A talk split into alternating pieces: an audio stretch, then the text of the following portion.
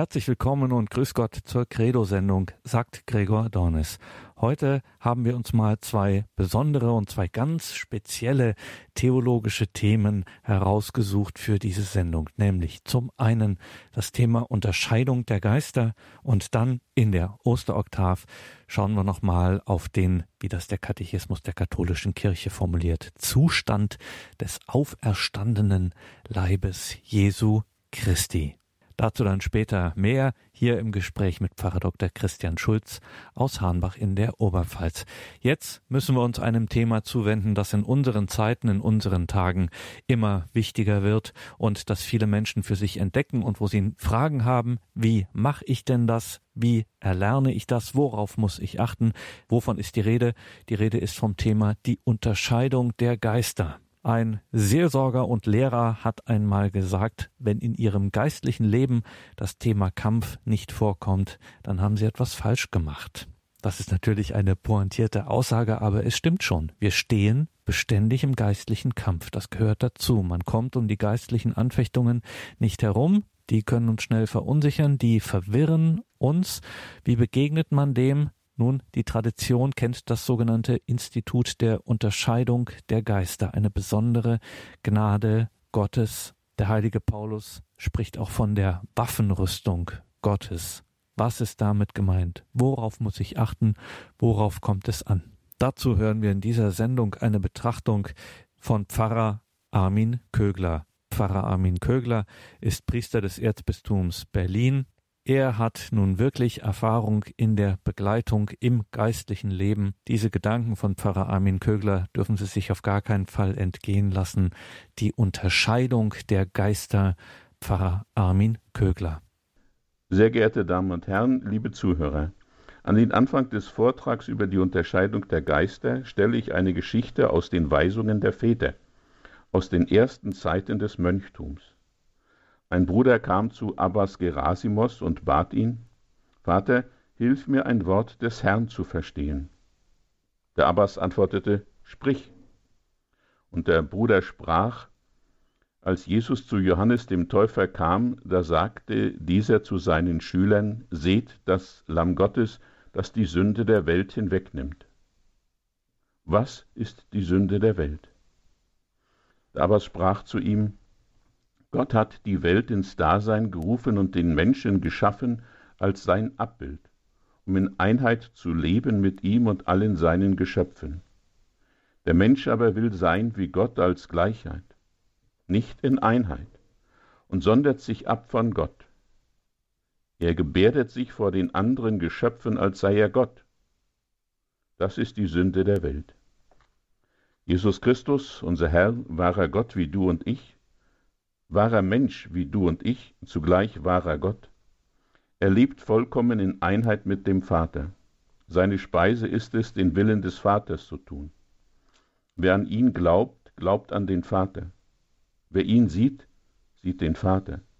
Jesus sagt nur, was er beim Vater gesehen hat und tut nur, was er den Vater tun sieht. Er offenbart uns alles, was er von seinem Vater gehört hat. Wenn du an Christus glaubst, wenn du ihn liebst, ihm nachfolgst, wenn du seine Worte festhältst, dann wird dich der Vater lieben und zu dir kommen und Wohnung bei dir nehmen. Dann ist die Sünde der Welt von dir genommen. Wer nicht an Christus glaubt, der bleibt in der Sünde. Da war der Bruder frohen Herzens, er lobte Gott und dankte ihm für diese trostreiche Wahrheit seines Wortes. In diesem dichten Text steht schon alles. Falten wir es nun aus. Wer sich Gedanken macht über die Unterscheidung der Geister, muss zuerst nach den Geistern selbst fragen. Die Geister, die die Welt beherrschen, suchen den Menschen in ihren Aufstand gegen Gott hineinzuziehen, so sagt es uns der Katechismus. Sie waren Engel, von Gott geschaffene personale Geistwesen. Doch sie wandten sich in einer freien Entscheidung und unwiderruflich gegen Gott, dem sie nicht mehr dienen und gehorchen wollen. Ihr Anführer wird Satan, Teufel oder auch Luzifer genannt. Im Namen Luzifer steckt noch der ursprüngliche Name Lux, Licht. Er war der Engel des Lichts, sollte den Menschen Licht sein. Jetzt ist er zum großen Irrlicht geworden, das die Menschen in sein eigenes Verderben hineinziehen will. Nichts wirkt so zerstörerisch für den Glauben wie das törichte Geschwätz, das es den Teufel nicht gibt. Die Leute, die so unerleuchtet reden, kennen weder die Schrift, noch glauben sie im tiefsten dem Wort Jesu und damit dem Wort Gottes. Jesus ist das fleischgewordene Wort Gottes, der Logos. Diese Leute halten ihre eigenen Gedankengespinste für den Heiligen Geist, aber es ist nur ein struppiger, mickriger, hässlicher und persönlicher Vogel. Für Jesus und die ganze Heilige Schrift ist völlig klar, es gibt den Satan und die Dämonen. Der Apostel Paulus spricht in Epheser 6, 10 bis 18 davon, dass wir die Rüstung Gottes anziehen sollen. Ein wichtiger Text für den geistlichen Kampf, in dem wir beständig stehen. Hier nun der ganze Text von Epheser 6, 10 bis 18. Werdet stark durch die Kraft und Macht des Herrn. Zieht an die Waffenrüstung Gottes, um den listigen Anschlägen des Teufels zu widerstehen. Denn wir haben nicht gegen Menschen aus Fleisch und Blut zu kämpfen, sondern gegen Mächte und Gewalten, gegen die Weltenherrscher dieser Finsternis, gegen die bösen Geister in den himmlischen Bereichen. Darum legt die Waffenrüstung Gottes an, damit ihr am Tag des Unheils widerstehen, alles vollbringen und standhalten könnt. Steht also da, eure Hüften umgürtet mit Wahrheit, angetan mit dem Brustpanzer der Gerechtigkeit, die Füße beschut mit der Bereitschaft für das Evangelium des Friedens. Vor allem greift zum Schwert des Glaubens. Mit ihm könnt ihr alle feurigen Geschosse des Bösen auslöschen. Und nehmt den Helm des Heils und das Schwert des Geistes. Das ist das Wort Gottes. Hört nicht auf zu beten und zu flehen. Betet jederzeit im Geist seid wachsam, hart aus und bittet für alle Heiligen. Nach diesem Text wollen wir eine Zeit der Musik einschieben, in der wir auch darüber nachdenken und dafür beten, dass wir selbst diesen Text ganz tief verstehen.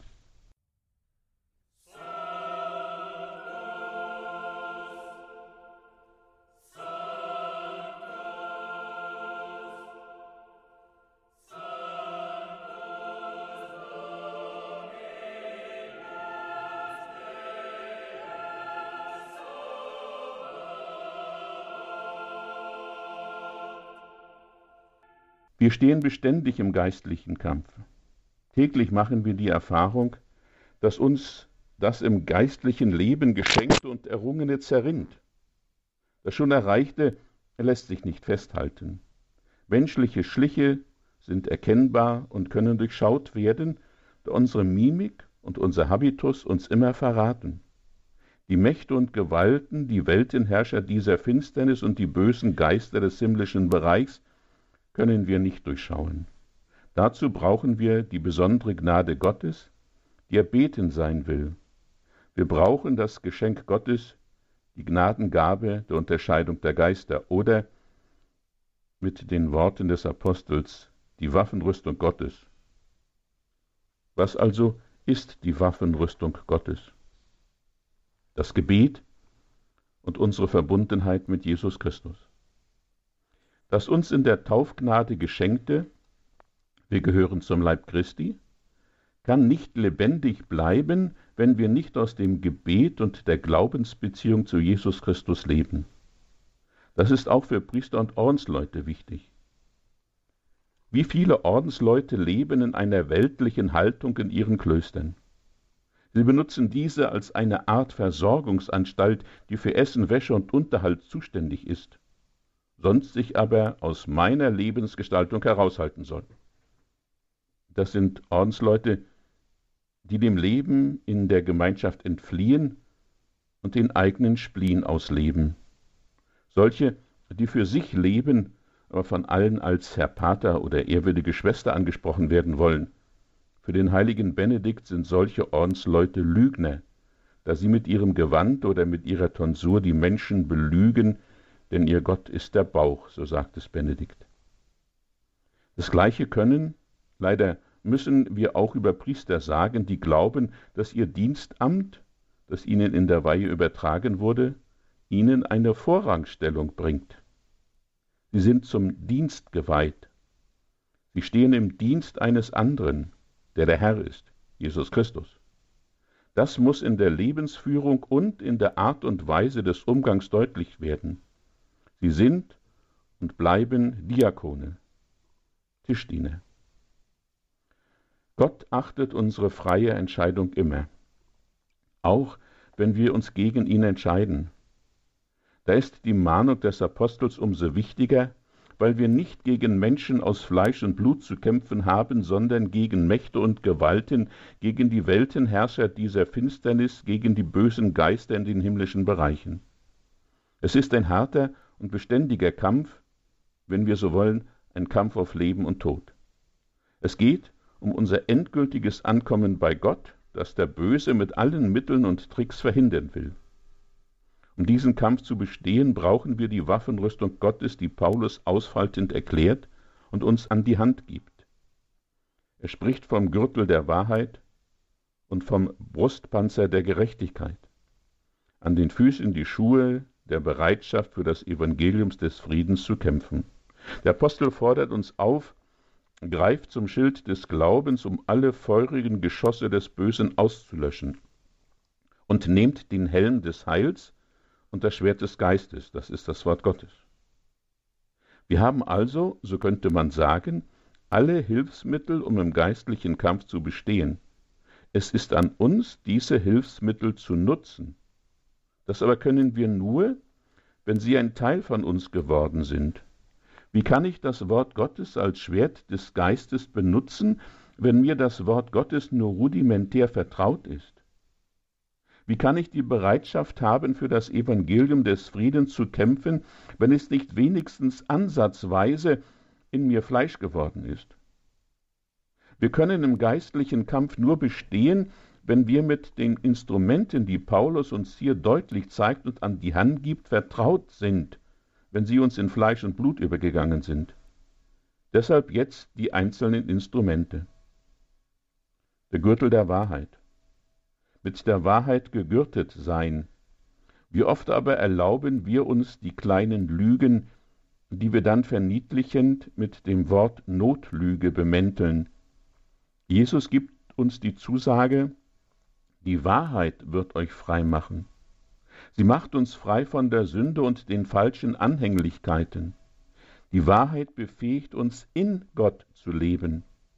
Dazu aber müssen wir in der Wahrheit leben. Der Brustpanzer der Gerechtigkeit hängt eng mit der Wahrheit zusammen. Gerechtigkeit braucht Wahrheit und Liebe. Das bloße Pochen auf die Wahrheit, besser auf das, was wir für die Wahrheit halten, führt zur Unfreiheit. Die reine Betonung der Liebe zur Beliebigkeit. Beide müssen sich also in der Gerechtigkeit verbinden zu einem ausgewogenen Miteinander. Die Schuhe der Bereitschaft für das Evangelium des Friedens zu kämpfen setzen die bewusste Entscheidung für Gott voraus. Gott ist dann mein Dreh- und Angelpunkt, mein einziges Ziel. Ohne ihn will ich dann nicht mehr leben. Im Gehen für Gott wird das Evangelium des Friedens verbreitet. Dagegen aber kämpft der Böse, deshalb brauchen wir das Schild des Glaubens, mit dem wir alle feurigen Geschosse des Bösen auslöschen können. Es ist sehr wichtig. Denn diese Geschosse sind die beständigen Versuchungen in den kleinen Dingen, in den scheinbaren Nebensächlichkeiten untreu zu werden. Wir geraten dann eingelullt durch die Untreue im Kleinen auf die schiefe Bahn. Der nächste Schritt? Wir werden auch in den großen Dingen untreu und kehren Gott den Rücken zu. Das macht die Geschichte des Sündenfalls in Genesis 3 deutlich, die ich noch ansprechen werde. Verhindern können wir dies mit dem Helm des Heils und dem Schwert des Geistes, das ist das Wort Gottes. Ohne eine wirkliche Vertrautheit mit Gottes Wort sind wir in den Versuchungen kaum geschützt. Jesus leistet dem Satan bei den Versuchungen mit dem Gott, Wort Gottes Widerstand. Auch der Teufel setzt Gottes Wort ein, um Jesus zu bezwingen.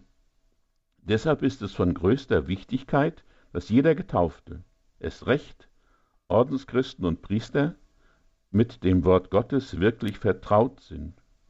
Es braucht ein beständiges Lesen in der Heiligen Schrift. Das Hören des Wortes Gottes in den Liturgien reicht nicht aus. Wir müssen es immer neu meditieren, ja ruminieren, wiederkauen, wie es die Wüstenväter nannten. Die Lectio Divina ist dazu eine wichtige Hilfe, die wir nie unterlassen sollten. Denn durch sie wird Gottes Wort Stück für Stück in uns Fleisch. Dann kann Jesus uns die Gnade schenken, ein alter Christus, ein anderer Christus zu werden. Ich erkläre am Schluss noch einmal kurz die Lectio Divina. Nun hören wir wieder ein Stück Musik.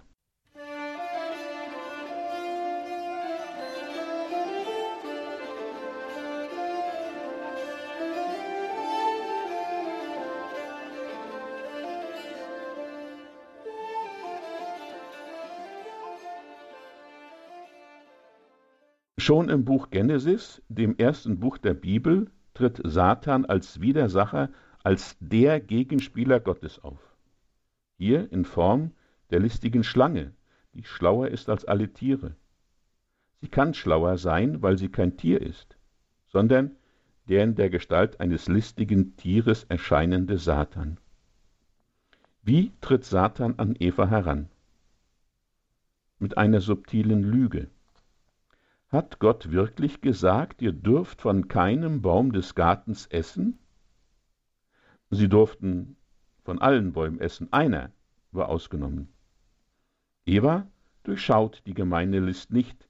Sie antwortet wahrheitsgemäß, aber treuherzig, nur von den Früchten des Baumes, der in der Mitte des Gartenstehens, hat Gott gesagt, davon dürft ihr nicht essen und daran dürft ihr nicht rühren, sonst werdet ihr sterben. Nachdem sich Eva auf das Gespräch mit Satan eingelassen hat und die List nicht durchschaut, kommt die Lüge. Nein, ihr werdet nicht sterben. Gott weiß vielmehr, sobald ihr davon esst, gehen euch die Augen auf und ihr werdet wie Gott und erkennt Gut und Böse. Die Saat der Lüge geht auf. Im Herzen des Menschen ist das Misstrauen gegen Gott gesät. Nun sieht Eva etwas, was sie vorher nie wahrnahm, denn tausende Male war sie an diesem Baum schon vorbeigegangen. Jetzt sieht sie ihn anders.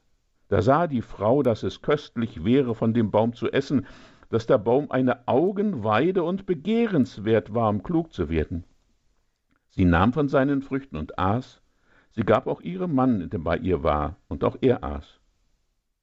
Da gingen beiden die Augen auf, und sie erkannten, dass sie nackt waren. Sie hefteten Feigenblätter zusammen und machten sich einen Schutz. Auf einmal schämen sich Mann und Frau voreinander. Aber es kommt noch schlimmer. Als sie den Schritt hörten, dass Gott, der Herr, sich beim Tagwind im Garten erging, versteckten sich der Mensch und seine Frau vor Gott dem Herrn inmitten der Bäume des Gartens. Aber Gott, der Herr, rief nach dem Menschen und sprach zu ihm, Wo bist du? Antwortete, ich habe deine Schritte gehört im Garten, da geriet ich in Furcht, weil ich nackt bin und versteckte mich. Darauf fragte er, wer hat dir gesagt, dass du nackt bist? Hast du von dem Baum gegessen, von dem ich dir geboten habe, davon nicht zu essen? Sofort kommt die Feigheit, die immer eine Nebenform der Angst ist, und natürlich ist der andere schuld. Die Frau, die du mir beigesellt hast, sie hat mir von dem Baum gegeben, so habe ich gegessen. Und in den Worten Adams schwingt sogar der Vorwurf mit, dass Gott selbst der Schuldige ist, weil er ja dem Menschen die Frau beigesellt hat. Nun beginnt die Kette von Lüge und Verleumdung. Gott lässt sich darauf nicht ein er fragt nach. Gott, der Herr, sprach zu der Frau, Was hast du getan? Die Frau antwortete, Die Schlange hat mich verführt, so habe ich gegessen. Die Frage Gottes, was hast du getan, ist grundlegend. Sie reicht über den Moment hinaus. Gott fragt nach der Grundhaltung im Hintergrund der Tat. Und diese Grundhaltung ist die aufgegangene Saat des Satans, das Misstrauen des Menschen gegen Gott. Das ist die Erbsünde, wie sie auch in der Vätergeschichte schon anklang. Dieser kleine Abschnitt aus dem Buch Genesis, es sind nur 13 Verse, sagt uns Zentrales über den Menschen und seine Verführbarkeit durch die Geister des Bösen. Durch diese Sünde braucht der Mensch jetzt neue Kleider. In Vers 21 ist davon die Rede. Fell und Haut wird im Hebräischen gleichlautend gesprochen, aber unterschiedlich geschrieben. Der Talmud spricht davon, dass Gott dem Menschen mit dem Fellkleid einen neuen Schutz gibt, eine zweite Haut.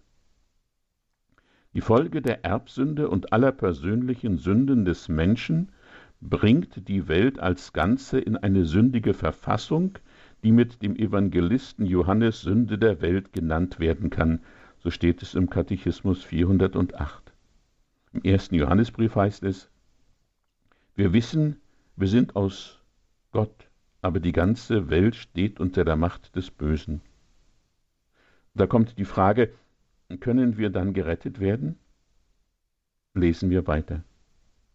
Wir wissen aber, der Sohn Gottes ist gekommen und hat uns Einsicht geschenkt, damit wir den Wahren erkennen. Und wir sind in diesem Wahren, in seinem Sohn Jesus Christus. Er ist der wahre Gott und ewiges Leben. Meine Kinder, hütet euch vor den Götzen. Hier wird der wichtigste Grund deutlich, ja die Voraussetzung für ein geistliches Leben und die Gabe der Unterscheidung der Geister. Unsere persönliche, intensive und tragende Christusbeziehung. Ohne sie geht nichts. Auf den Aufbau dieser Christusbeziehung muss deshalb unser ganzes Augenmerk liegen. Beten wir während der Musik, die nun kommt, um diese Gnade und um eine starke, tragende Christusbeziehung.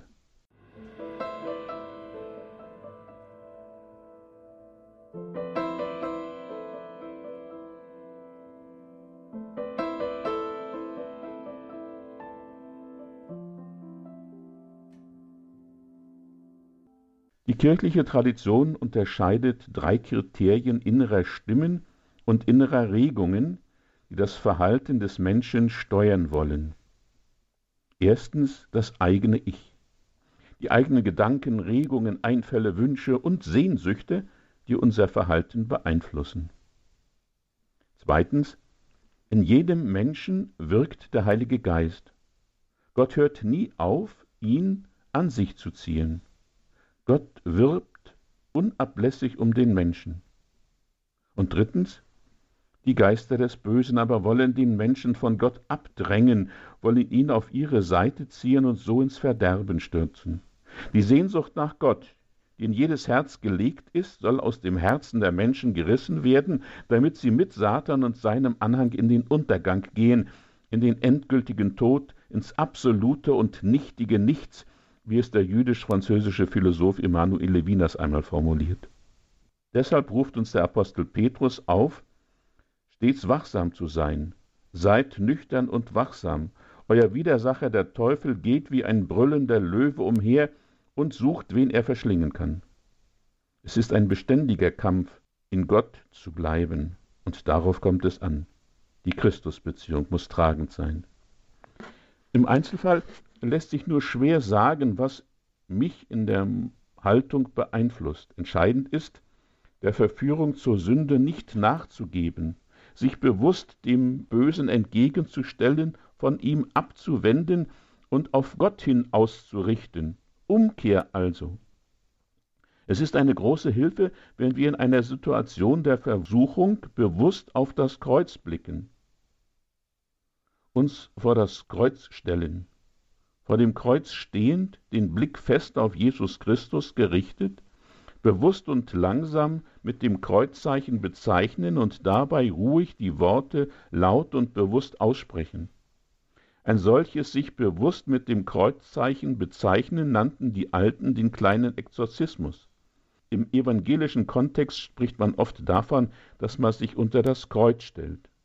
Das bewusste Kreuzzeichen zeigt, dass Gott uns hilft, mit den dämonischen Kräften fertig zu werden, wie der Heilige Geist sich unserer Schwachheit annimmt, damit wir in rechter Weise beten können, wie es Paulus formuliert. So will der Heilige Geist uns in den schwierigen Entscheidungssituationen beistehen.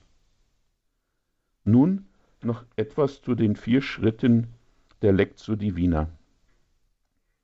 Zuerst kurz und knapp. Lectio, Ruminatio, Oratio, Contemplatio. Einzeln. Lectio, lesen. Nachdem wir mit einem kurzen Gebet begonnen haben, den Text langsam, am besten mehrmals lesen, ruhig laut, sich die Frage stellen, in welchem größeren Zusammenhang steht der Text. Welche Art von Text ist es? Eine Geschichte, ein Brief, ein Gebet, ein Gleichnis, eine Prophetie? Auf jedes einzelne Wort achten vor allem auch auf Wörter, die des Öfteren vorkommen. Wie spricht der Text von Gott? Welches Gottesbild wird deutlich? Wie spricht der Text vom Menschen? Dann der zweite Schritt, Ruminatio, Wiederkäuen, so wie die Kühe, Wiederkäuen. Den Text so lange kauen, bis ich seinen Geschmack verspüre. Also die Frage, was sagt der Text mir? den Text immer wieder hin und her bewegen, bis ich entdecke, was Gott mir durch sein Wort sagen will. Welches Wort, welcher Satz spricht mich besonders an? Welche Fragen stellt mir der Text? Was für eine Botschaft enthält der Text für mich oder für uns? Jetzt ist es klug, einen kurzen Zwischenschritt einzuschieben, nämlich in einem kurzen, prägnanten Satz die Aussage des Textes für mich formulieren und aufschreiben und dann Oratio beten.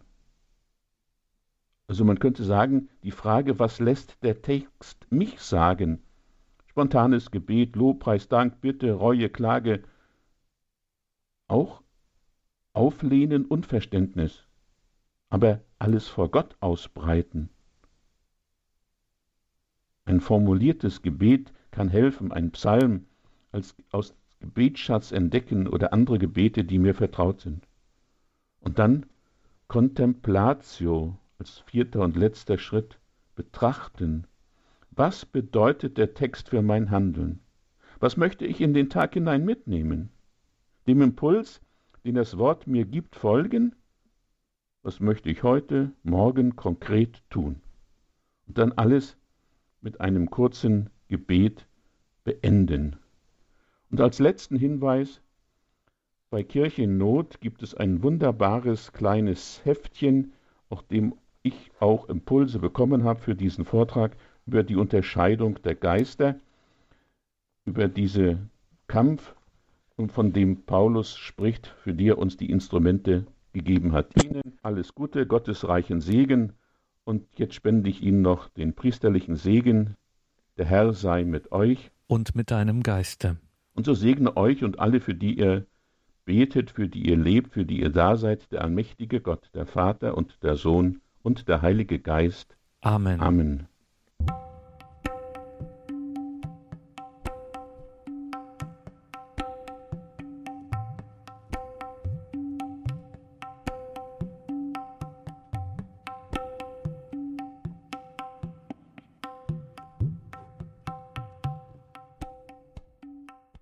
Willkommen zurück in dieser Sendung, sagt Gregor Dornis.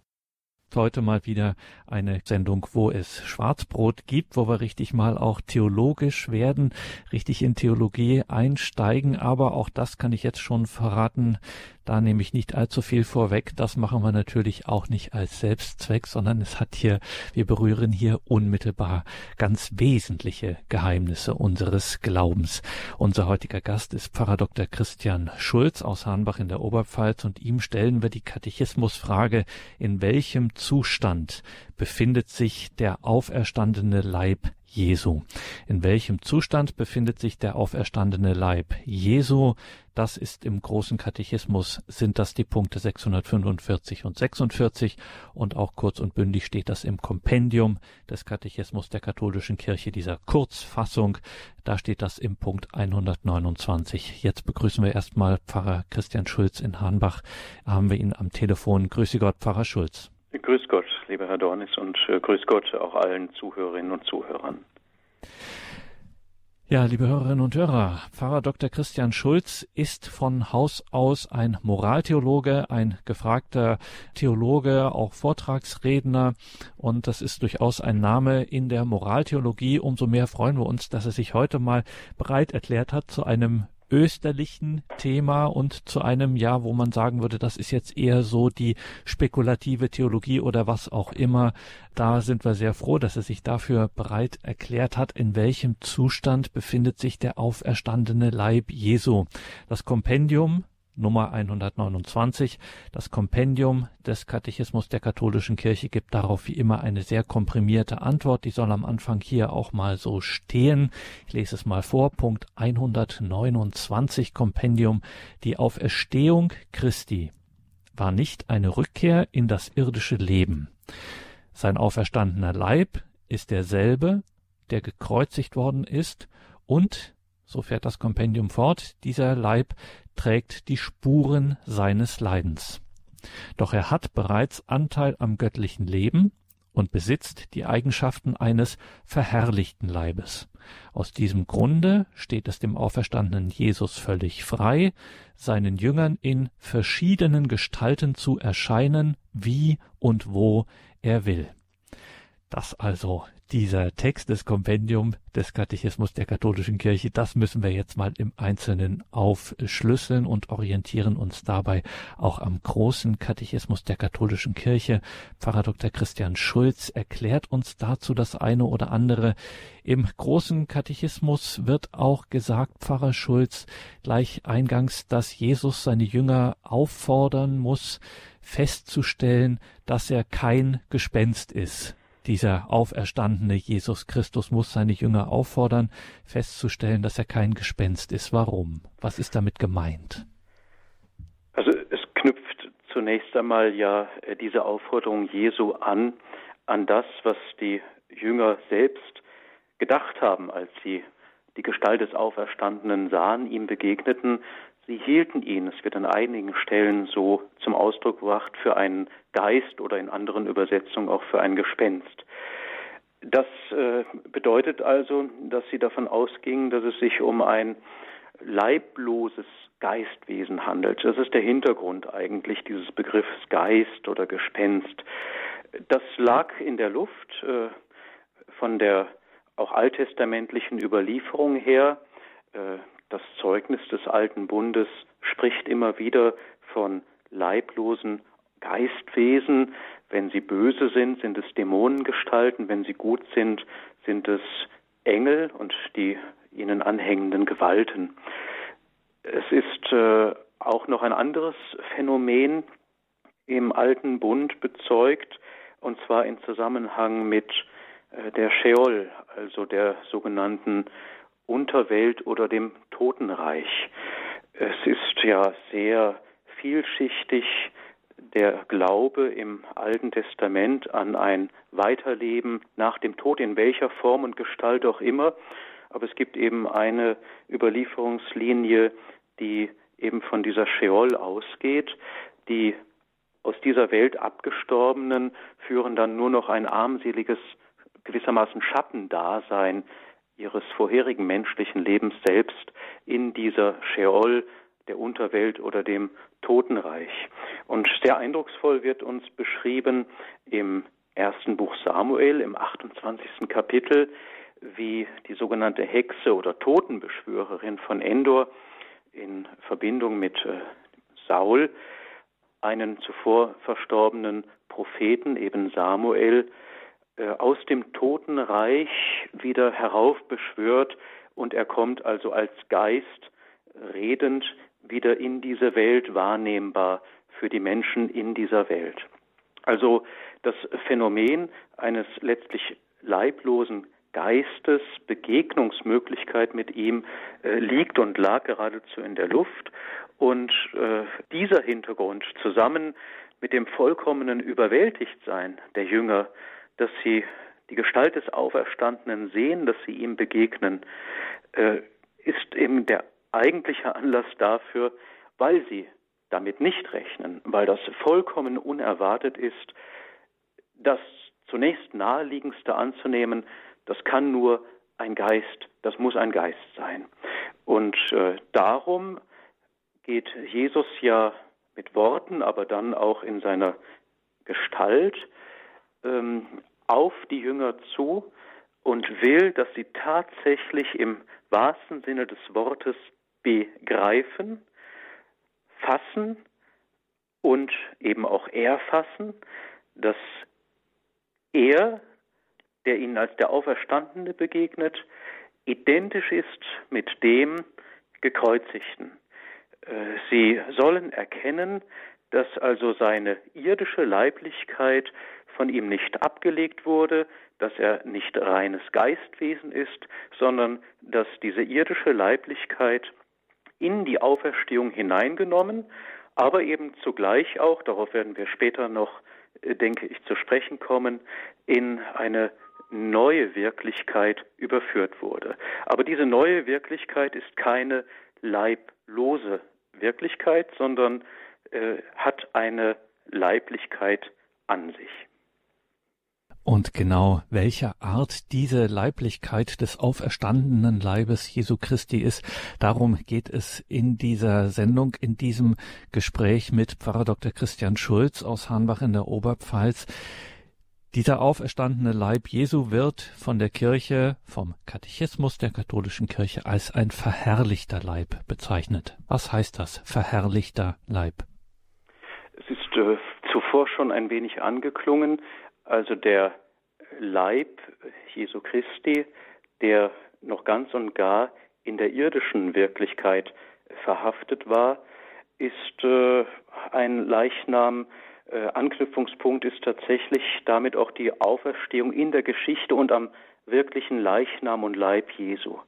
Und zugleich aber wird das Ganze überführt in etwas Übergeschichtliches oder wir würden auch sagen über Kategoriales. Im Grunde genommen in der Begegnung mit dem Auferstandenen nicht mehr mit den üblichen äh, Erkenntnis- und Wahrnehmungsfähigkeiten Fassbares und auch nicht mit den uns zur Verfügung stehenden Begriffen äh, kategorial zu erfassen, also Leib, äh, Geist. Es übersteigt unfasslich alles bisher Dagewesene und alles der Erfahrung zugängliche.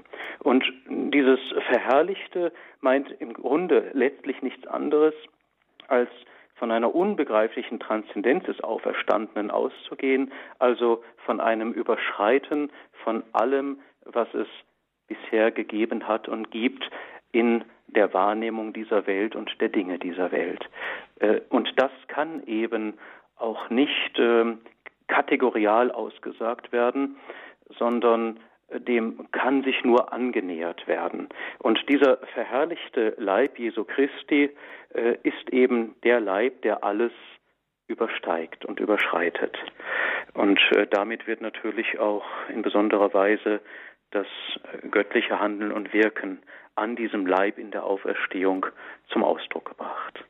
Und daran anknüpfend ähm, noch einmal, damit wir da hineingehen, hier fällt auch eine Aussage, die uns auch nicht ganz eingängig ist im Katechismus, dass diese äh, Menschennatur Jesu nur noch dem göttlichen Bereich des Vaters angehöre. Also die Menschennatur Jesu gehöre dem göttlichen Bereich des Vaters an. Was muss ich mir darunter vorstellen? Das steht tatsächlich in der Folge und in den Wirkungen in unmittelbaren Zusammenhang mit dem äh, zuvor kurz angedeuteten. Vielleicht äh, können wir anknüpfen an die Begrifflichkeit, die uns vor allem, wenn es um die Erscheinung des Auferstandenen geht, im Zeugnis der Schrift begegnet. Und zwar in Rückgriff auf ein Wort oder eine Formel, wenn man so sagen will, die uns schon im Alten Bund begegnet. Beispielsweise in der Erscheinung Gottes dem Moses gegenüber im brennenden Dornbusch. Und äh, wir finden dort äh, die sogenannte Oft-E-Formel. Das heißt also, hier wird mit einer bestimmten Begrifflichkeit erschien, erscheint, Erscheinung ähm, in ganz exklusiver Art und Weise Gottes Offenbarung ins Wort gebracht. Im brennenden Dornbusch noch auf eine sehr verhüllte Art und Weise. Und diese Begrifflichkeit erschien oder erscheint äh, den Jüngern, äh, also Ostererscheinung oder Erscheinung des Auferstandenen, wird eben dann auch als Formel vielfach verwendet in den Osterberichten der Evangelien. Und dieses äh, Erscheinen, das ist ganz wichtig zu erfassen, was mit diesem Begriff im tiefsten Sinne zum Ausdruck gebracht ist. Dieses Erscheinen bedeutet nicht, dass etwas einfach so dem bloßen Auge sichtbar ist, gleichsam wie ein Gegenstand dieser Welt, wie ein gewohntes Objekt, das man anschauen und betrachten kann, sondern dass Jesus sich selber als Subjekt zu erkennen gibt, als der Auferstandene und zugleich auch als der, der mit dem bekannten, gekreuzigten Jesus von Nazareth auch zu identifizieren ist. Und dieses sich zu erkennen geben ist eben nicht ein allgemeines Sichtbarwerden vor den Augen aller Welt. Äh, so haben wir in den Evangelienberichten ja auch immer wieder ausdrücklich die Hinweise, er erschien diesen und jenen einer bestimmten Zahl. Aber nicht alle, längst nicht alle, haben ihn, den Auferstandenen, gesehen. Und das bedeutet zugleich auch, dass er sich selbst nicht nur zeigt, sondern in denen, denen er sich zeigen will, auch überhaupt die Voraussetzungen schafft, gewissermaßen die Erkenntnisvoraussetzungen, dass sie ihn als den Auferstandenen, der identisch ist mit dem Gekreuzigten, auch erkennen können. Und das, so unser Glaube und auch Zeugnis der Schrift, ist etwas, was vom Heiligen Geist und im Heiligen Geist selbst getragen und vollbracht wird, in denen, in denen der Auferstandene äh, begegnet. Also das ist etwas ganz Wichtiges äh, und das ist eben wesentlich damit gemeint. Er gehört dem göttlichen Bereich des Vaters an, dass er also nicht mehr fassbar ist, äh, nicht mehr zugänglich ist, den Sinnen und dem Erfahren, wie es in den Kategorien dieser Welt erschlossen wird, sondern äh, dass hier ein besonderer Vorgang des sich Offenbarens und des ihn im Offenbarwerden äh, erkennen Könnens gibt. Und das, wie gesagt, im Heiligen Geist getragen.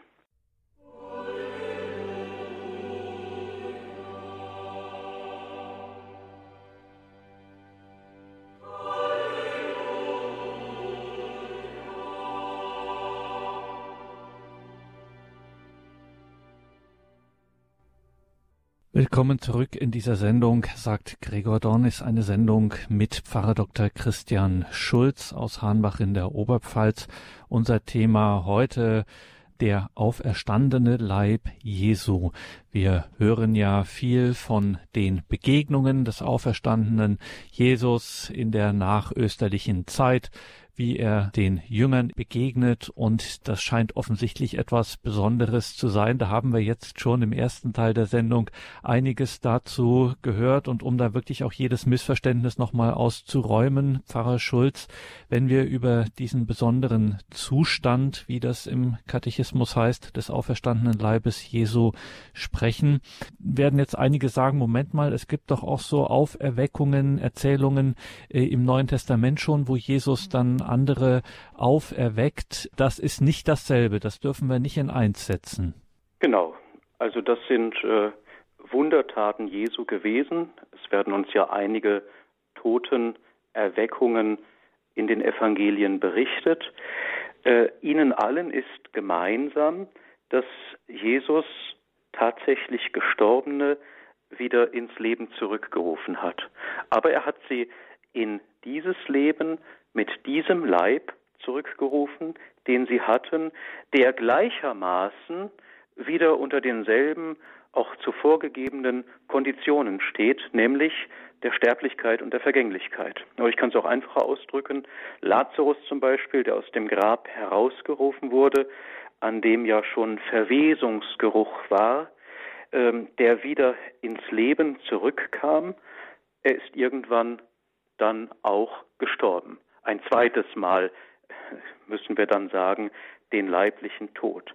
Das bedeutet also, dass das noch keine äh, Transformation, wenn man das so nennen will, in einen neuen Auferstehungsmodus, auch in einer Leiblichkeit war, sondern dass das eine Reanimation, eine Wiederbelebung in dieser Zeit und Welt unter den Bedingungen dieser Zeit und Welt war. Aber um dann doch den Tod sterben zu müssen, der jedem Menschen bevorsteht, und den Tod sterben zu müssen, den Jesus ja in seiner Menschennatur frei auf sich genommen hat, in seiner Leiblichkeit. Also auch die Seele nehmen wir jetzt mal des Lazarus, von dem das Neue Testament, das Johannesevangelium berichtet. Auch die Seele des Lazarus harrt noch des jüngsten Tages, ja, wo sich dann die Seele, wie man auch formuliert, so neu einen Leib organisiert. Jawohl. Mhm. So, jetzt müssen wir endlich an dieser Stelle, Pfarrer Schulz, auch darauf zu sprechen kommen, warum wir das eigentlich machen und warum wir das alles so intensiv betrachten und warum der Katechismus eben auch in einem eigenen Punkt uns dieses zu glauben vorlegt, warum es zur Lehre der Kirche gehört, die ja irgendwas auch mit unserem Glauben zu tun haben muss. Sonst könnten wir das den Theologen überlassen, sollen die darüber mal spekulieren in ihren akademischen Welten, aber das Ganze scheint ja oder muss ja irgendetwas auch mit mir zu tun haben. Warum sprechen wir überhaupt davon, dass Jesu Leib, der auferstandene Leib Jesu, am göttlichen Leben teilnimmt? Was hat das mit mir zu tun?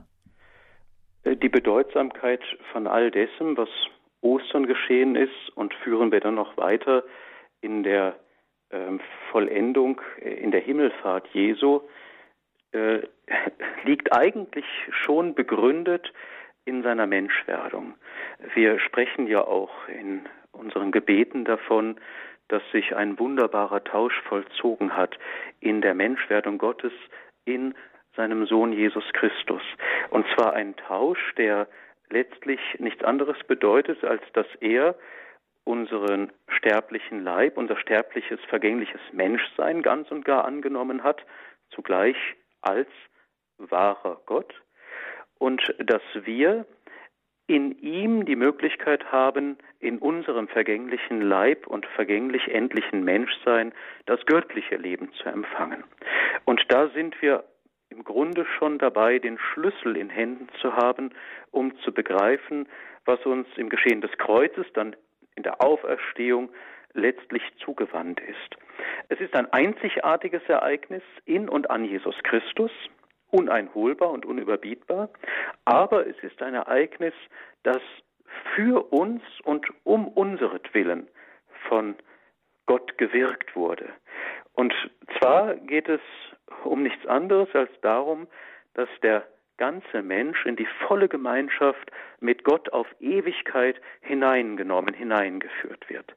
Und wenn Jesus als, wie es in der Schrift doch heißt, Erstgeborener von den Toten in äh, der vollendeten Gestalt auch die Menschennatur hineingenommen hat, ganz und gar in das göttliche Leben.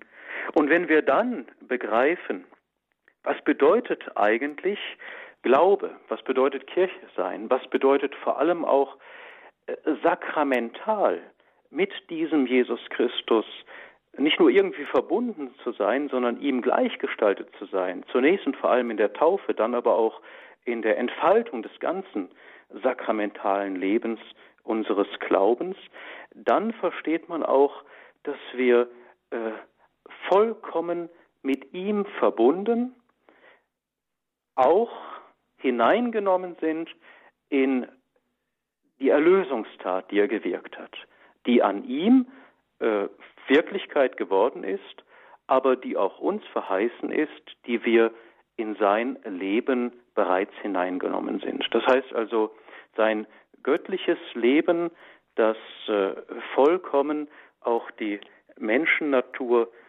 in das neue, ewige Leben hineingewandelt hat, ist etwas, was auch uns gleichermaßen erfasst und was auch uns die Vollendung des Himmels schenken wird, eben in unserer eigenen Auferstehung und Vollendung in der Herrlichkeit des Himmels, wie wir sagen. Und das bedeutet am Ende auch mit einem Auferstehungsleib bekleidet zu sein, ohne dass wir in der Lage wären, äh, nun beschreiben zu können, äh, empirisch, welcher Art dieser Auferstehungsleib sein wird. Aber äh, zu unserem Menschsein, und das ist jetzt anthropologische Grundvoraussetzung, äh, gehört eben wesentlich eben äh, Leib, Seele, äh, Einheit. Und insofern sagen wir, ist es nun auch naheliegend, dass das, was in Jesus Christus aufgeschienen ist äh, und den Jüngern begegnete, nämlich, dass er nicht nur Geistwesen ist, sondern eine, geistige Leiblichkeit hat, äh, wie Paulus das auch zum Ausdruck brachte, dass auch wir als ganze Menschen in die ewige Vollendung eingehen dürfen, also äh, unsere Seele, die unsterblich ist, auch neu bekleidet und auch notwendigerweise, um selbst sich wieder zum Ausdruck bringen zu können mit einem Auferstehungsleib. Also es geht letztlich um unsere Erlösung und um das ewige Leben, nicht nur als Weiterleben, das wäre zu wenig, sondern ewiges Leben meint ja bei uns als zu erstrebendes Gut, äh, ewig im Angesicht Gottes zu leben, also äh, gerettet und erlöst im Himmel zu sein. In welchem Zustand befindet sich der auferstandene Leib Jesu? Diese Frage stellt das Kompendium des Katechismus der katholischen Kirche im Punkt 129 dringende Lektüre-Empfehlung. Gerade jetzt am Schluss, liebe Hörerinnen und Hörer, haben Sie es noch einmal von unserem heutigen Gast, Pfarrer Dr. Christian Schulz, gehört, welches große Geheimnis wir hier betrachten. Das sollte man ruhig noch einmal in Ruhe durchmeditieren. Auch in diesen Tagen eine besondere Empfehlung zum Katechismus der katholischen Kirche zu greifen und dort mal das eine oder andere durchaus mit in die Betrachtung zu nehmen. Das sind nicht einfach nur akademische, theologische Texte, wie man sie sich vielleicht im Klischee vorstellt. Das sind durchaus tiefe geistliche Betrachtungen, die uns die Kirche da vorlegt. Es ist eben das, was wir glauben und das immer wieder sich auch nahe zu bringen und zu verinnerlichen, das kann nun wirklich nichts schaden. Also herzliche Einladung dazu. Dieses heutige Thema findet sich im Kompendium des Katechismus. Das ist so eine knappe Fassung, ein wirkliches Kompendium im Punkt Nummer 129 und im großen Katechismus der katholischen Kirche, den man auch gerne dann KKK abkürzt, die Punkte 645 und 646. Danke Ihnen allen fürs Dabeisein, für Ihre Treue und Verbundenheit dass wir hier miteinander im Gebet und in eben dem Leben mit Gott und der Glaubensunterweisung unterwegs sein können. Das verdanken wir ausschließlich Ihren Gebeten und Spenden, liebe Hörerinnen und Hörer. Ein herzliches Vergelt's Gott dafür und Vergelt's Gott vor allem und danke an unseren heutigen Gast, Pfarrer Dr. Christian Schulz aus Hahnbach in der Oberpfalz, dass er heute hier uns Rede und Antwort gestanden hat zu diesem zugegeben nicht ganz selbstverständlichen und eingängigen Thema. Ganz wichtig, dass wir da eine gute Unterweisung brauchen und damit das alles nicht nur zum einen Ohr rein und zum anderen wieder hinausgeht, sondern dass das auch in unserem Herzen ein bisschen Wurzel fasst und vielleicht auch wächst und wir das äh, auch mehr verinnerlichen. Da können wir gute geistliche Unterstützung gebrauchen, Pfarrer Schulz, und freuen uns, wenn Sie uns zum Ausklang der Sendung noch segnen. Gerne. Der Herr sei mit euch. Und mit deinem Geiste. Es erfülle euch alle mit österlicher Freude und schenke euch am Ende eurer Tage die Fülle seines Lebens, der dreieinige Gott, der Vater und der Sohn und der Heilige Geist. Amen. Gelobt sei Jesus Christus. In Ewigkeit. Amen. Danke, Pfarrer Schulz. Danke Ihnen, liebe Hörerinnen und Hörer. Es verabschiedet sich Ihr Gregor Dornis.